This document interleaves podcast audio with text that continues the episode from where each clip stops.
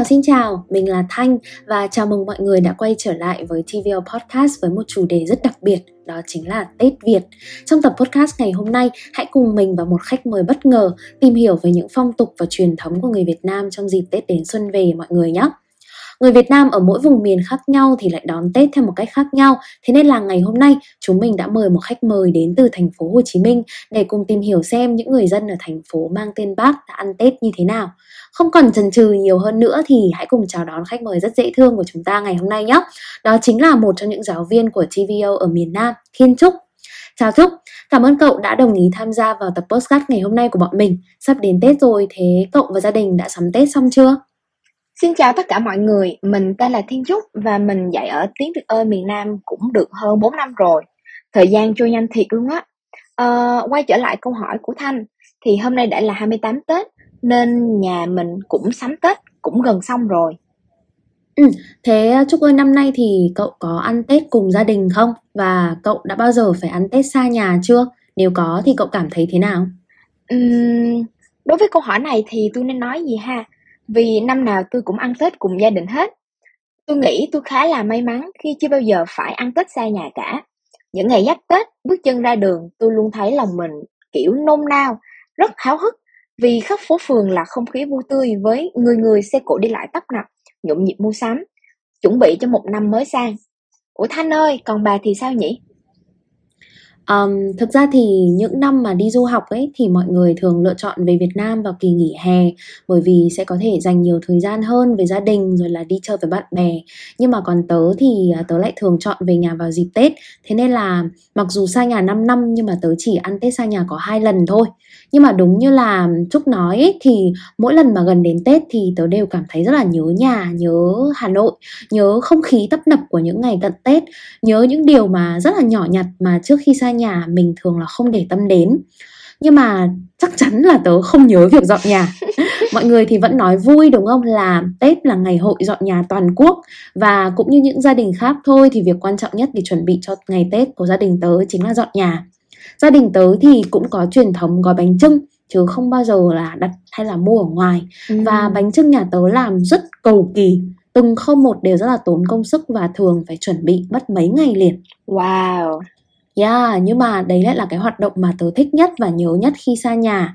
Vào ngày 30 Tết thì nhà tớ cũng thường tắm nước lá mùi thơm vào à, cái lúc mà mình đã chuẩn bị cỗ bàn và dọn dẹp nhà cửa xong rồi. Thế còn gia đình Trúc thì sao? Mọi người thường làm gì để chuẩn bị cho năm mới?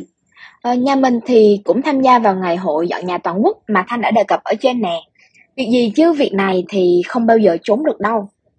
Xong rồi thì gia đình mình cũng như những gia đình Việt khác sẽ bắt đầu trang trí nhà cửa Ờ, đối với tôi á, thì đây là khoảng thời gian rất là tuyệt vời để kết nối mọi người trong gia đình khi mà ai cũng vui vẻ, háo hức góp một tay vào việc trang trí.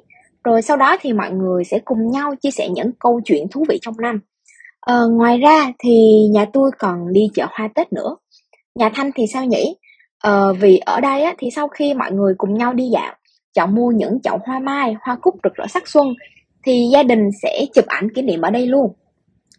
À, tớ là tớ rất ngại đi chợ hoa Tết bởi vì ở đấy luôn luôn là đông người và tớ thì không biết mặc cả tớ không biết mặc cả à. luôn đó thế nên là nhà, tớ ờ, không bao giờ đi chợ hoa Tết mà thường sẽ có bố tớ và em gái tớ đi cùng với nhau thôi đó nhưng mà Trúc có thấy là khi mà mình đề cập đến việc Tết ấy, thì người Việt Nam sẽ không nói là um, kiểu như là mình hưởng thụ cái Tết đấy hay là mình dành thời gian với gia đình bạn bè mà luôn luôn mọi người sẽ dùng từ là ăn Tết đúng không? Bởi vì tớ nghĩ là ăn là một phần mà không thể thiếu trong ngày Tết của tất cả mọi gia đình. Đúng rồi, Thế thì, đúng rồi. Uh, ở gia đình cậu thì những món ăn gì là những món ăn mà không thể thiếu trong ngày Tết? Ờ, ở gia đình của tôi á thì vào mỗi dịp Tết của truyền bánh tét và dưa món củ kiệu chính là combo không thể nào bỏ qua được Ờ, một lát bánh tét dẻo mềm, sau đó thì ăn kèm với dưa món chua chua giòn giòn là hương vị Tết thân quen mà tôi nghĩ tôi sẽ không bao giờ quên. Ờ, bên cạnh bánh tét thì sẽ là một thiếu sót rất lớn nếu như tôi không nhắc tới nồi thịt kho hột vịt đậm đà của bà, của mẹ. Ờ, tôi nghĩ cái việc mà cả nhà quay quần bên mâm cơm Tết đã trở thành một hình ảnh thiêng liêng trong mỗi tâm hồn người Việt rồi. Còn Thanh thì sao? Ờ, bánh tét cũng là giống bánh chưng đúng không Trúc? Chỉ là tên gọi khác ờ. nhau thôi đúng không? À, đúng rồi, ờ, Tôi nghĩ là ngoại trừ tên gọi khác nhau thì hình dáng ở bên ngoài cũng khác một chút và bánh tét thì mọi người miền Nam sẽ biến tấu thay đổi một chút thì nhân có thể là có nhiều loại nhân khác nhau chứ không phải chỉ có nhân thịt nữa. Ừ. ừ. Ờ, ok.